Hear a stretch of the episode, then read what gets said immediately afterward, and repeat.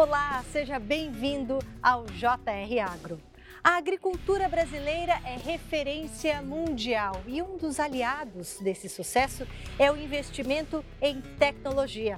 O setor de máquinas e equipamentos espera fechar 2021 com alta de 40% no faturamento.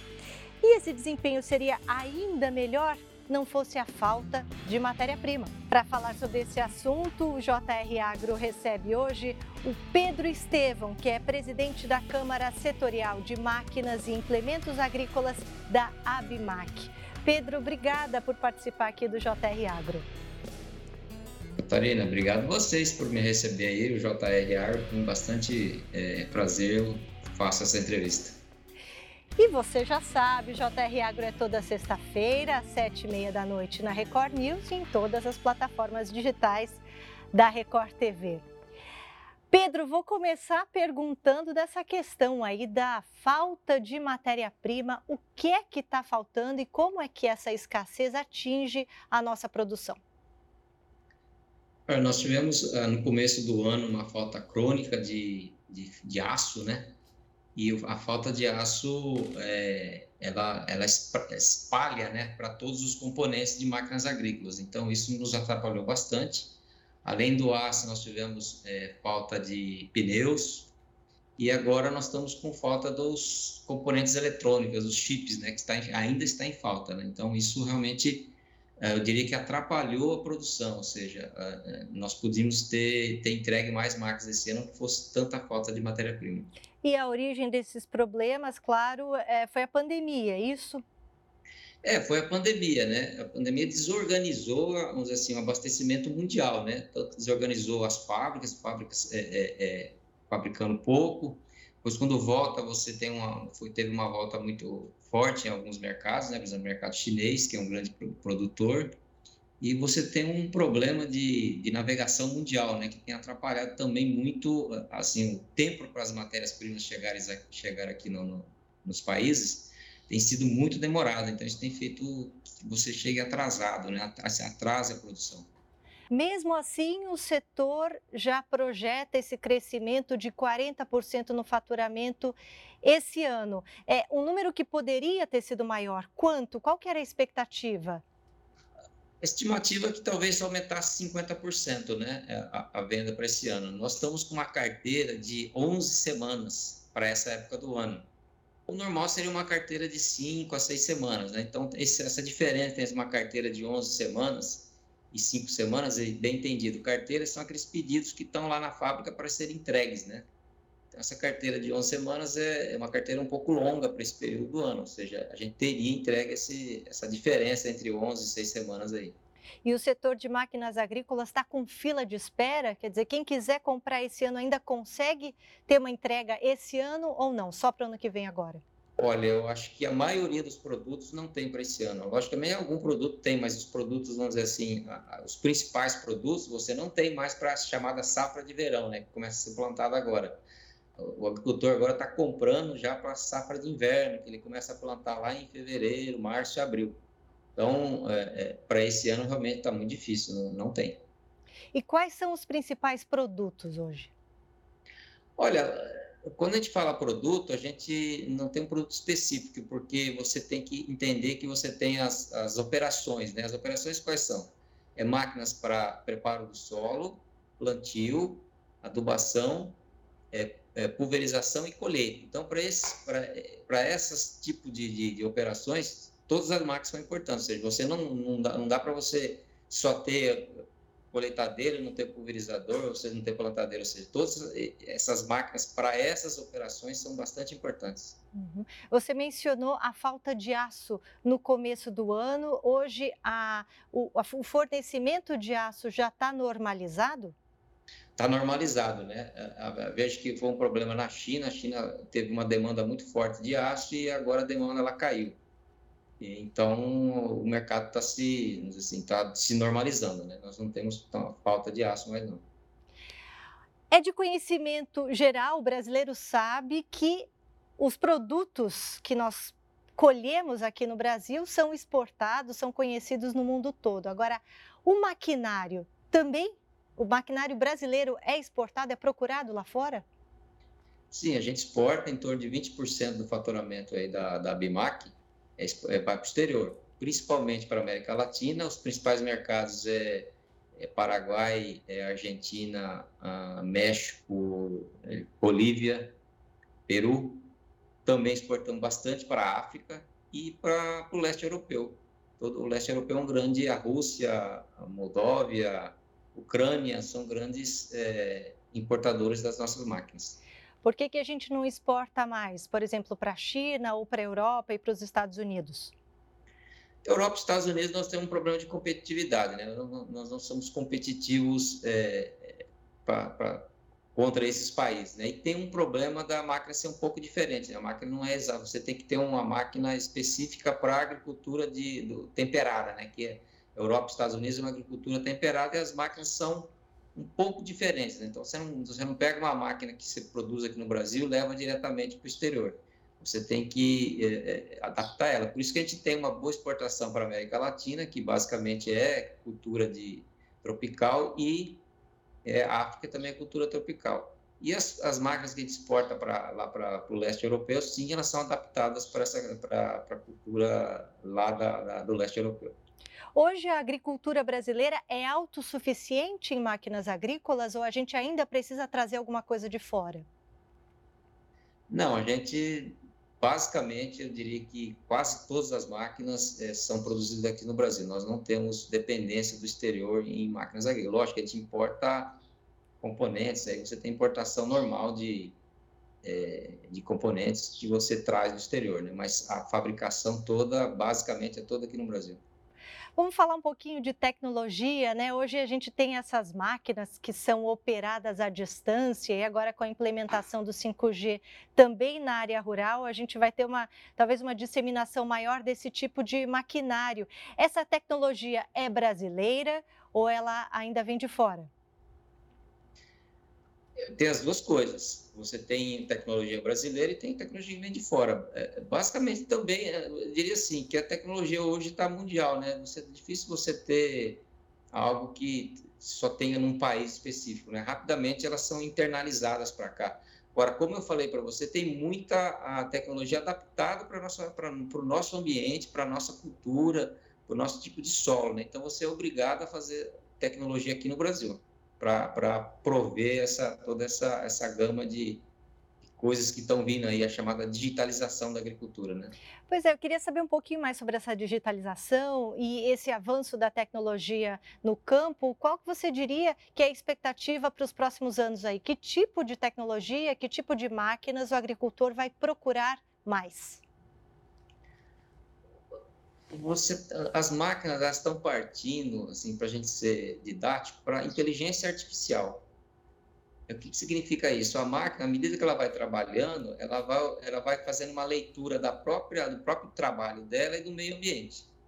E com a leitura desse, dessa, desse, do trabalho dela e com o meio ambiente, você tem algoritmos que fazem cálculos e a máquina começa a tomar decisão em função do que está acontecendo lá no meio ambiente. Então, é, assim, as máquinas vão para isso, por exemplo, quando você fala ah, máquinas autônomas, hoje já tem máquinas autônomas é, é, em protótipo trabalhando, várias marcas é, brasileiras e internacionais já com máquinas de pré-lançamento, ou seja, daqui a alguns anos vão ser lançadas. São máquinas autônomas que tomam decisão é, de, de, do que fazer da operação, da quantidade, né? De, se você é uma aplicação, quando você vai você aplica mais adubo, menos adubo, se o clima, por exemplo, é pulverizador, se o clima está muito quente, você não pode pulverizar, ela não vai pulverizar. É, o próprio caminhamento, o andamento da máquina também é, é assim, autônomo, ou seja, você está partindo para a chamada é, inteligência artificial e a digitalização. A digitalização significa o seguinte: você pega o maior número possível de informações no campo você é, trabalha essas informações e você usa isso na gestão da fazenda. Então, a gestão, você tem melhorado muito a gestão porque você começa a pegar dados de todas as operações e do meio ambiente. E existe uma máxima de administração que fala o seguinte, que quem não, não controla, não administra, né? Você não consegue administrar algo que você não controla. Então, vou dar um exemplo para o telespectador. É, pulverização, 10 anos atrás, você não controlava, a pessoa pulverizava lá, você não sabia quanto ela pulverizou, onde ela pulverizou, como é que ela fez essa pulverização. Hoje, com essas máquinas modernas, você sabe exatamente onde ela pulverizou, quantidade, é, litros por hectare, a velocidade, o clima que estava, a temperatura, e isso online. As máquinas modernas, você sabe isso online. Então, se você tiver ali uma, uma pulverização que foi mal feita, aí você fica sabendo imediatamente, né? Então, por exemplo, era muito comum você deixar algum pedaço da lavoura sem, sem pulverizar. E aquilo era um foco de reinfecção, né? Você não pulverizou, se era mato, ficava com mato, se era é, inseto ou fungo, aquilo proliferava. Hoje, com as máquinas modernas, isso já, já não existe mais, você sabe exatamente que foi tudo pulverizado. E quando a gente começou com essa tecnologia, quase 40% das pulverizações tinham problemas. Hoje em dia, as, as, nas marcas modernas, ficou para zero, né? Não tem mais, não tem mais tipo de, de problema na, na, na, pulverização. Assim como na adubação, no plantio, na colheita, você tem toda uma tecnologia que ajuda muito a aumentar a produtividade e a exatidão das operações. As operações ficam mais exatas, né? mais, mais precisas. Quer dizer, essas máquinas elas estão vindo para ajudar cada vez mais o produtor, né? Mas Exatamente. a princípio é, o custo desse tipo de maquinário ainda é alto e, e o acesso acaba ficando restrito para grandes produtores. O pequeno produtor já pode é, começar a, a ter acesso a esse tipo de tecnologia também ou isso é só a longo prazo? Vamos lá. O, primeiro, o, a, apesar da máquina ser mais, assim, ter um custo mais caro que a, assim, que a máquina que não tem essa tecnologia, o benefício que ela traz é muito paga, se paga rapidamente. A Embrapa fez, esse, acho que esse ano, um estudo, é, a Embrapa e o Ministério da Agricultura fez um estudo para entender se ele colocasse, é, se ele levasse a internet para todo o campo, 100% do campo, quanto comentaria a produtividade. A produtividade, assim, uma, é, de uma conta bastante é, baixa, né, conservadora, aumentaria 10% a, produtividade das lavouras se você tivesse. Então, paga-se rapidamente é, qualquer, é, qualquer custo que você tenha a mais. Quanto ao pequeno, hoje você pega o grande sim, então a maioria está, assim, com essa tecnologia implementada. O médio você já tem uma grande parte, agora o pequeno já é uma, uma parte, uns assim, são poucos os pequenos que têm essa tecnologia implementada. É, a indústria tem, assim, tem trabalhado muito fortemente para levar, para levar, para adaptar essa, assim, essa tecnologia para o agricultor pequeno, que é o interesse dela, né? Você você começa a vender produto com maior valor agregado, é um produto que você, você passa a vender mais, né? Então, o interesse nosso realmente é de trazer.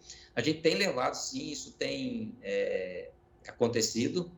Eu acho que, vamos dizer assim, já há vários anos que a indústria está brigando com isso, já tem bastante produto para o agricultor pequeno, e eu acho que isso também para o agricultor pequeno é um caminho sem volta. E o Ministério da Agricultura tem feito muita força para que isso aconteça, porque ele teme, ele teme que fique um fosso né, de, de, de, produtividade ou de rentabilidade entre o grande e o, e o, pequeno. Ele não deseja isso, ele quer aproximar. Tanto é que eles têm, o, governo tem estudo adiantado para levar a internet no campo.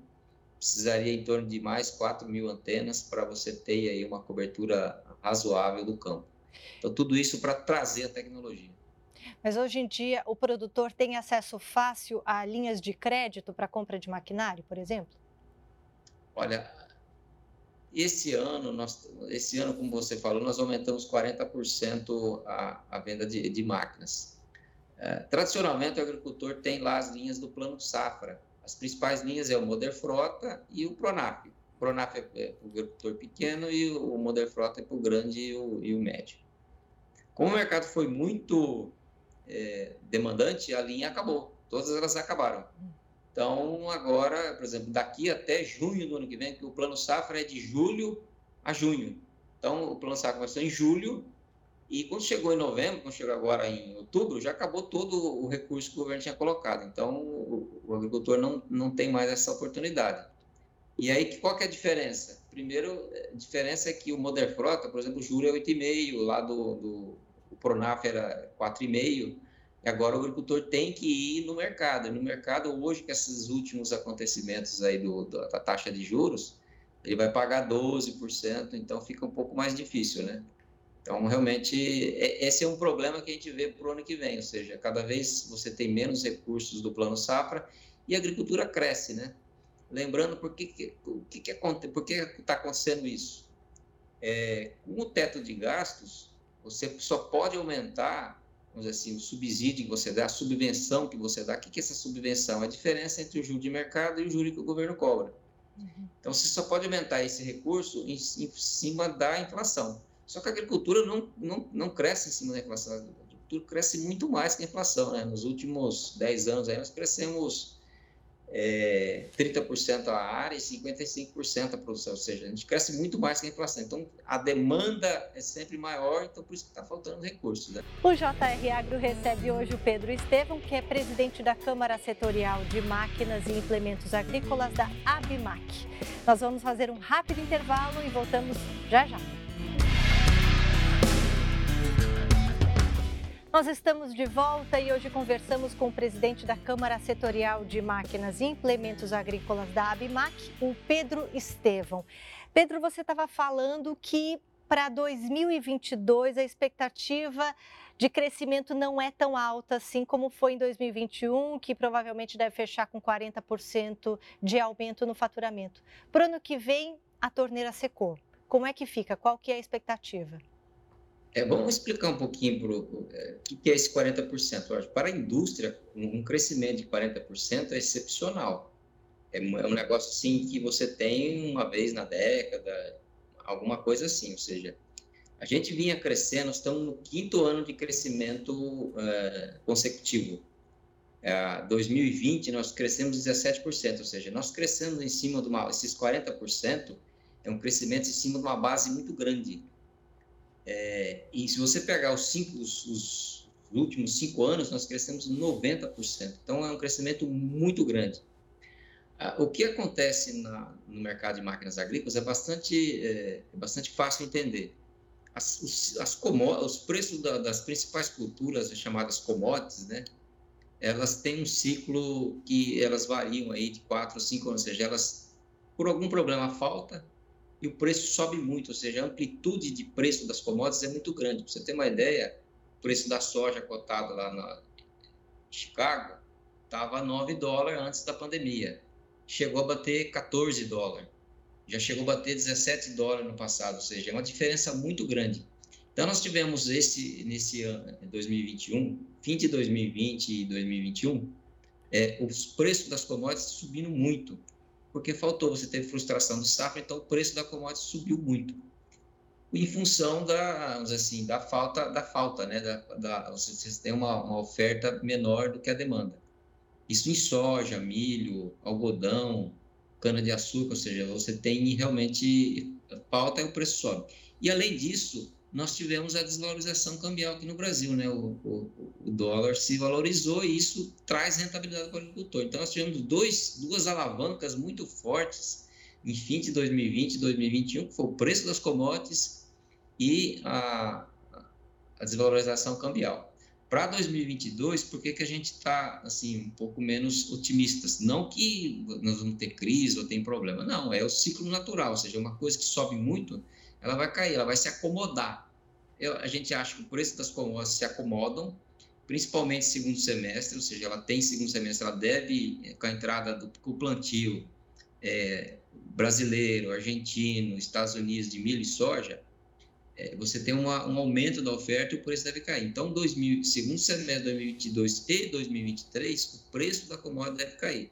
E aí o câmbio ninguém sabe onde vai estar, né? Se o câmbio, se, se a gente tiver um, algo inverso, o câmbio também cair, seja, se o real se valorizar, nós temos, temos, temos duas coisas contra, né? Então a gente não sabe exatamente. Agora, quantas commodities, sim, a previsão é que em 2023 o preço caia. E essa queda não é uma queda assim é, pequena, essas quedas são grandes, né? Então, realmente, para 2022, a gente não está tão otimista, mas, mais uma vez, não estamos pessimistas, não é crise, uhum. mas nós temos um cenário que não está tão benigno quanto foi 2021, né? Algo que a gente vai ter também, provavelmente deve ter no ano que vem, é crise hídrica e o risco maior de apagão, né? E esse risco tem aumentado, tem provocado um aumento na procura por geradores de energia elétrica. O que, que vocês têm percebido? Sim, o pessoal tem, tem, tem se preparado para ter pra uma possível falta de energia elétrica, né? A indústria tem uma, uma possibilidade que é trabalhar à noite, né? trabalhar em turnos. Né? A indústria já vem trabalhando, né? por exemplo, para você atender essa demanda que aumentou 40%, é, nós tivemos que trabalhar em turnos, ou seja, você não precisa fazer tanto investimento em maquinário. O maquinário, ele, à noite, ele fica dormindo, né? Então, você põe ele para trabalhar a indústria tem essa possibilidade de trabalhar em turnos, né? Você pode trabalhar de madrugada que o risco de apagão é menor e a tarifa é menor. Mas mesmo assim, as empresas estão se preparando e comprando, algumas comprando, não só a indústria de máquinas agrícolas, mas o, assim, em geral, o pessoal está comprando geradores para se precaver contra uma possível falta de energia, um apagão, coisa assim, né?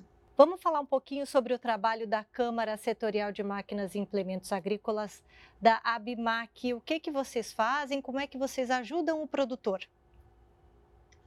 Olha, a Câmara de a ABMAC é, é, uma, é uma associação que tem de, de, bens e capitais, ela tem lá em torno de 40 câmaras, porque ela dividiu em câmaras temáticas, né? Então, você tem câmara lá de, de torno, câmara de máquina para padaria, máquina para a própria fábrica, máquina de soda e por aí vai. E uma das câmaras é a Câmara de Máquina Agrícola. A Câmara de Máquinas Agrícolas tem 426 fabricantes. É, esses fabricantes são bastante heterogêneos, ou seja, você tem grandes multinacionais lá, grandes empresas nacionais, empresas médias e uma gama enorme de empresas pequenas e até microempresas, ou seja, é bastante empresa. Você pega 426 empresas, é, é bastante empresa. O que, que a gente faz lá? A gente defende o interesse, seja do agricultor, seja da, é, da própria indústria, no sentido de é, você representar a indústria perante a sociedade. É quando a gente fala perante a sociedade, é perante os governos, perante o, executivo, o legislativo, o judiciário, perante outras associações. Ou seja, você faz um trabalho de representar, vamos assim, o que essas é, indústrias pensam é, que seria melhor para o Brasil, para o setor, você mencionou a presença das multinacionais aqui no Brasil também. Hoje você diria que as grandes multinacionais do mundo estão no Brasil? Sim, as, as grandes empresas do mundo estão aqui no Brasil. A gente pode citar nome que isso não é problema. Você tem a John Deere, você tem a ARC, que é a Balmet e, e, e e Massey Ferguson, você tem a CNH, que é Case New Holland, ou seja, são grandes multinacionais que estão no mundo inteiro. Uhum. Então, nós temos aqui, assim, concorrentes do mundo inteiro brigando aqui pelo mercado brasileiro. Ou seja, essa é uma característica do mercado brasileiro. Quando eu falo que tem 426 indústrias, você tem uma concorrência enorme entre os fabricantes. Isso é bom para o agricultor, né? Porque o agricultor tem, é, assim, muitas possibilidades e muitas é, ofertas diferentes que briga por preço, por qualidade, ou seja, o mercado não é simples, não, é bem, é bem competitivo. E essa competitividade vai estar ainda maior no ano que vem, que vai ser um ano talvez de vacas magras, é isso, né? Só para a gente Tudo resumir, bem. qual que é a previsão de vocês? Quanto vai ser o crescimento em 2022? A princípio é o crescimento entre 5% a 10%. O JR Agro está chegando ao fim. Nós queremos agradecer a participação aqui do Pedro Estevão. Muito obrigada pela sua entrevista, Pedro agradeço, Catarina. Sempre, sempre às ordens e estamos sempre aqui dispostos a conversar. E não esqueça, o JR Agro é toda sexta-feira, às sete e meia da noite na Record News e a hora que você quiser nas plataformas digitais da Record TV. Até a próxima!